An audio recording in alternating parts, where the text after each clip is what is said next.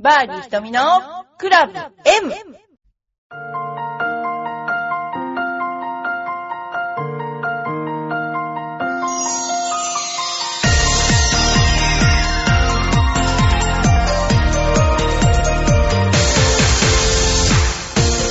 こんにちは、バーディー瞳のクラブ M です。今日は朝からすごい雪になっちゃって、本当はちょっとあの、つくばの方に行くはずだったんだけども、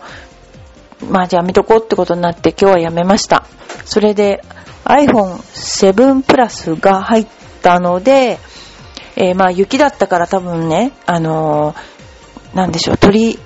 取引というか、取りに行くのがすごく楽なんじゃないかなと思って、えー、機種変更をしてみました。で、電話帳を移したりとかそういうのも自分でやるので結構大変でした。でもあの、iTunes とかそういうのはあの、私 Mac を使っているので、すっごくサクサクできて、やっぱ互換性ってすごくあるなと思いました。はい。それで今日はですね、えーもうお便りの方から紹介させていただきたいと思っています。もうやっぱりいろいろとすごいですね。あの、進、進歩というかね、進化がすごいですね、こういうのね。はい。それでは、お便りの方から紹介させていただきます。卵かけご飯さん。ひとみプロこんにちは。今日はとっても寒いですね。今日いただいたんですね、これ。暑すぎるのも嫌ですが、寒いのはもっと嫌です。お便りでトップのプロさんの話がありましたが、私も最近のミスはトップが多いです。以前のミスはダフりが圧倒的でした。じゃあ進歩してるんだと思いますよね。私のトップのミスの原因の一つに、前傾がキープできないことかと分析しています。なかなか癖は治りませんね。それと振り遅れも一因かな。おそらく早く打ちたくてダウンスイングが始まった段階で力が入っているが、のがわかるのですが、どうしても治りません。アドバイスをお願いします。千葉も雪が降っていますか風邪などひかないようにご自愛ください。えー、降ってますね。ほんとね。えー、わあ、転倒相次ぎだって。転倒がすごいあるらしいですね。今、えーピロリロリンとなんかこれ入ってきましたけど、あの、転倒が41年だったそうで、明日なんかもっと転倒するでしょうね。こういう状況だったら凍結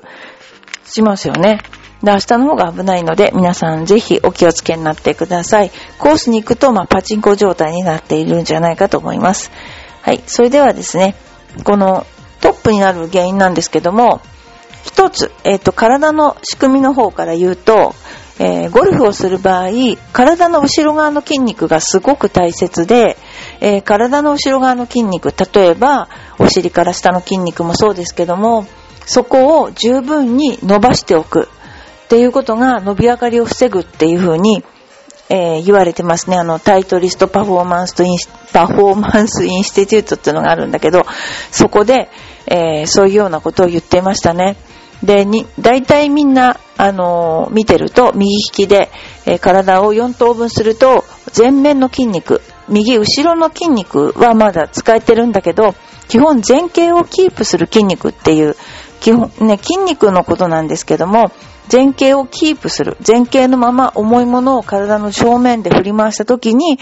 前傾を保てる筋肉っていうのは体の後ろ側の筋肉が収縮する必要があるんですよね。要するに重量に対して。だからその収縮を保ち続けるっていう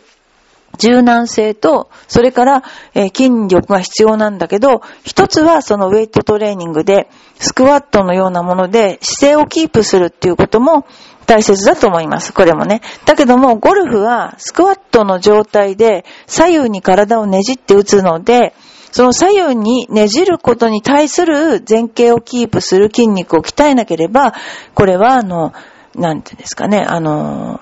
一方向にだけ筋肉をつけてもそれはダメなので、えゴルフの練習をすること、そして正しいその前傾を保って練習できることが、えー一番の早道だと思っています。えゴルフのスイングって思ってる以上に複雑で、平均台の上で宙返りするぐらい難しいんじゃないかなと思ってるんです。バランスがね。で、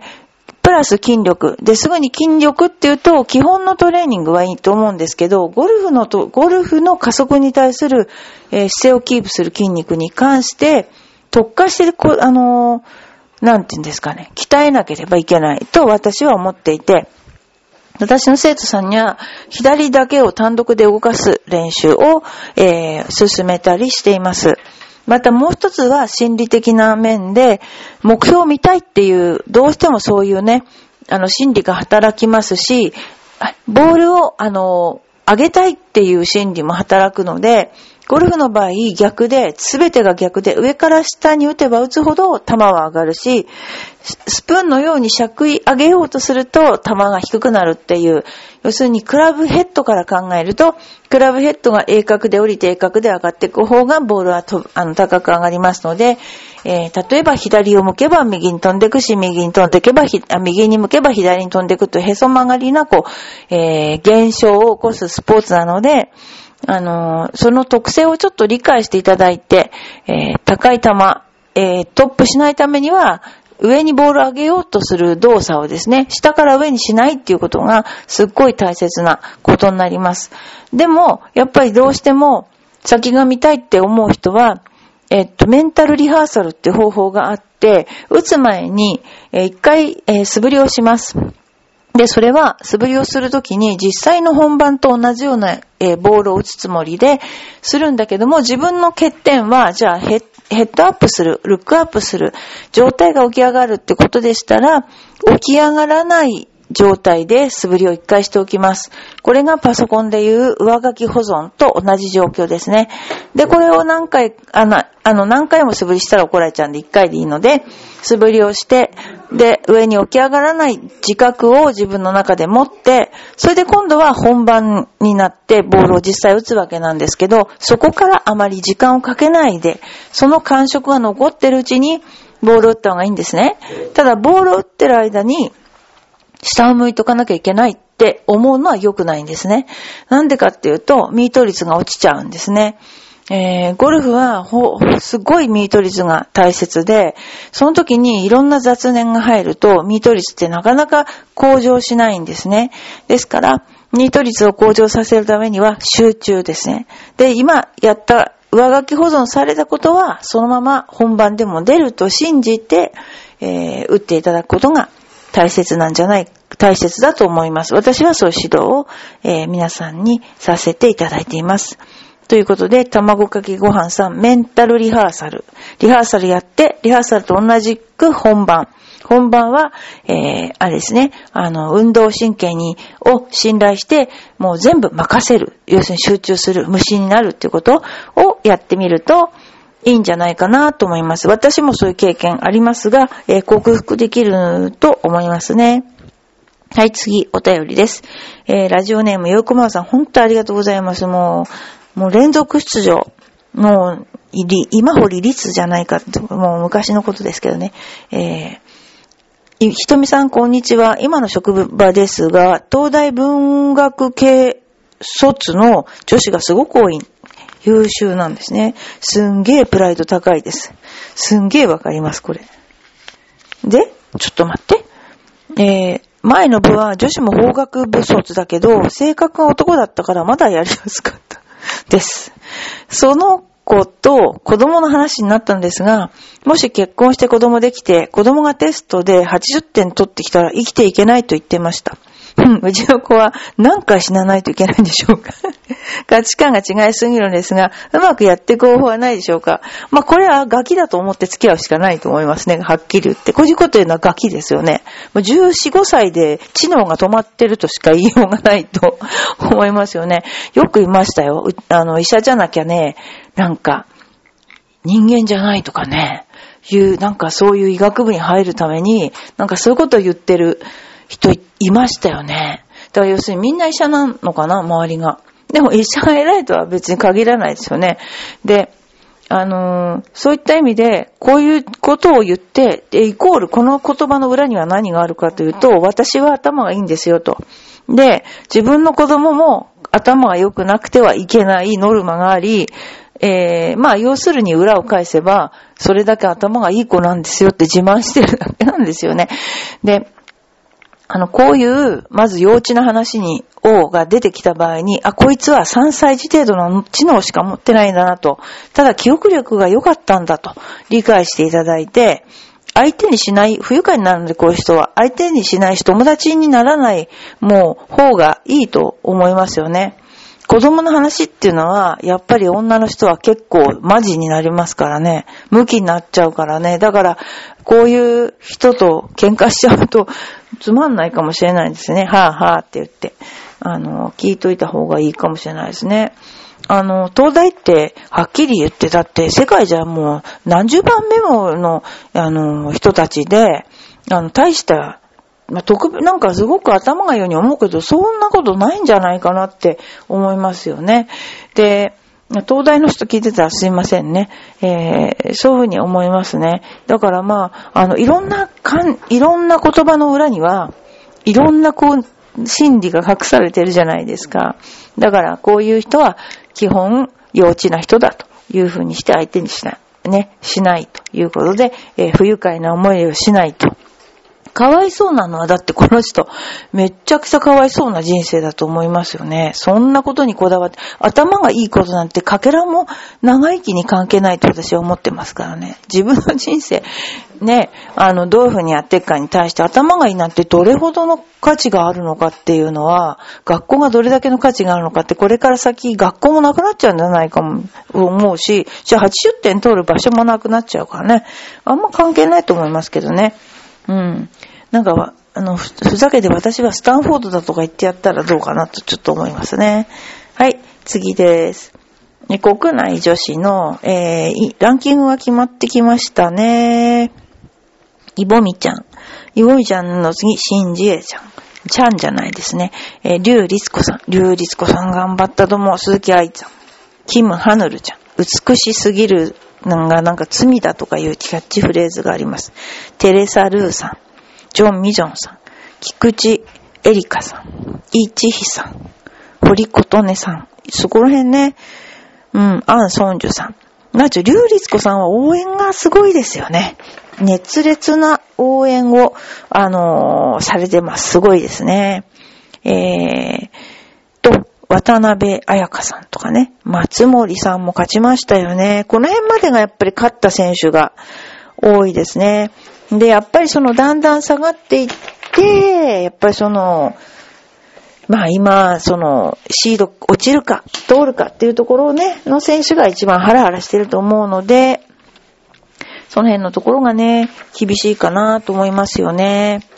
で、やっぱりその、えー、まず、賞金ランキング50位までがシードになりますけれども、A 級シードを除いた上位50名ですね。で、それに、あのト、トーナメントの特別保障制度ってありまして、交渉、ね、怪我をしたとか、産休だとかいう人を、えー、抜かしまして、で、あの、公式戦に勝ってる人とかね、そういういろんな、えー、公式戦、えー、1勝とか2勝とかね、あとは、メルセデスランキングが1位とか、えっ、ー、と、ザ30勝の A 級シードの人はもう無条件で出れると。いうことですね。それから、また365日以内に LPGA ツアーの優勝者、ね。それからプロテストの第1、ステップアップの優勝者は4試合、えステップアップツアー上位3名。ね、こういうような新人戦の優勝者とか、そういう人たちが、えー、どんどん出てきます。まあ、あの、基本私が思うには、もっと早く回れば、もっといっぱい出れる。まあ、日没もあるけども、あの、アメリカは午前午後制度ですね。日本はもちろんその午前午後じゃないですよ。4日間競技の向こうは午前午後制度で、えー、決勝から変わりますけれども、まあ、あの、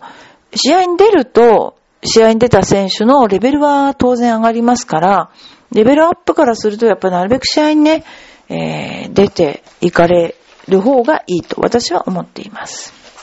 はい。えー、っと、イボミのね、えー、弱、えー、弱点が劇的に改善されたということが、あの、書いてありますけど、イボミ選手のスイングを見てると、毎年進化してるっていうのは、本当思います。最初の頃のスイングと全然違うなって、本当思いますね。はい。えー、まあ、早く休みたいと、イボミ選手は言ってて、まあ、あと一試合あるけど、早く休みたいな、なんていうことを言っています。今季は、えー、賞金女王の立場を守ることに本当に苦しんだ一年だった。ということで、まあ疲れていますと口癖のように語っていました。それはそうだと思います。あの、この試合に出るということはただラウンドしてるだけじゃなくて、うん、例えば試合だと必要以上に力が入ったり、精神的にこう痛めつけられたりすると、思った以上に疲労しますね。だそういうことを続けて、5年続けてると体壊すって、まあ、昔から言われてますけども、体調管理がね、えー、大変ですよね。頑張ってほしいなと思います。はい。えー、まず、あのープロのシード権、さっき言いましたけど、じゃあシードを失ったらどうなるのっていうことなんですけど、シードを失った人は、QT、あのね、えー、ステップアップツアーっていうのがあるんです。そのステップアップツアーの方に、出場する選手が多いんですけど、えー、その他に、まあ、あの、プロテスト、プロになってない人はプロテストを受けて、その優勝者が試合に出れると。それから、あとは QT ですね。えー、QT の、えー、資格を取って試合に出るというふうに、えなっていきます。で、今はすごくこう、え入れ替わりも激しいし、あの、いろんな選手が出てくるので、え持続してずっとし、あの試合に出るっていうのはもう本当に数名のなせる技で、後の選手はまあ、あの、入れ替わるような形になっていきます。ただその、えー、入れ替わって行った時に、ティーチングをやろうかなとか、いう人は結構私が思うには少ないような気がします。で、私はあの、ティーチングを、あの、5年間トーナメントやってから、その後ちょっと勉強して、ティーチングの世界に入ってるんですけど、あの、ティーチングは思った以上に難しい。トーナメントももちろんとっても、あの、難しいと思うんですけど、ティーチングも、じゃあ、えー、自分がゴルフが、あの、の力がね、だんだん落ちてきちゃったからティーチングに行こうかなって言って、すぐになれるようなものでももちろんないし、あの、例えば PGA とかのね、あの、いろんな講習会があるけども、それを出ただけではやっぱりダメだし、自分のものにしないと教えることはなかなかできないし、また見る目っていうかね、あの、がないとその違いがわからないので、そういったことで、あの、いろんなね、あの、進歩というか勉強をしなければいけない。というふうに思っています。私もつくづくね、本当に教えるっていうことは、あの、いろんな多方面から、例えばさっきも言った体の方向ですよね。それからメンタル、それから技術、それからその人となりの性格、そういったものを全部ひっくるめて、あの、いかないとダメだなと思ってます。例えば、あの、ゴルフライフ、要するにゴルフのスタンスというか、ゴルフの、どういうふうに、どういうふうにその人がゴルフやるかっていうのは、日常生活でほぼ決まりますよね。ゴルフだけで直そうと思ってもなかなか治るもんでもないですよね。ですから、あの、ゴルフで自分をこう発見するというかね、えー、そのためにはすごくいいスポーツなんじゃないかなと思いますし、あの、だんだん加齢とともに悪玉コレステロールですかね、そういうのが多くなってきた時に歩くっていうのがすごくいいっていうことを言われてますよね。だから、あの、ぜひ皆さんと一緒に、あの、いっぱい歩いて、えー、それで、なんていうかな、皆さんの健康あの、今、うちのスクールの方も高齢の方も多いんですけど、みんな健康で、えー、やってらしていただいているので、えこれからも、えー、そういうような、なんか、うまくね、皆さんがいっぱい歩いていただけるような企画をしたいなと思ってます。あとは今後ですね、お正月、クリスマスももちろんですけど、お正月は2日からやりますし、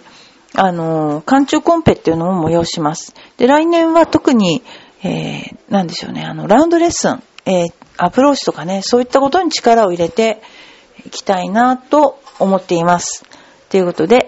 皆さん今日は、えー、帰りの電車、あの、すごくあの、不規則な運行になるかもしれないですよね。ですから、お気をつけてお帰りになっていただいて、体を休めて、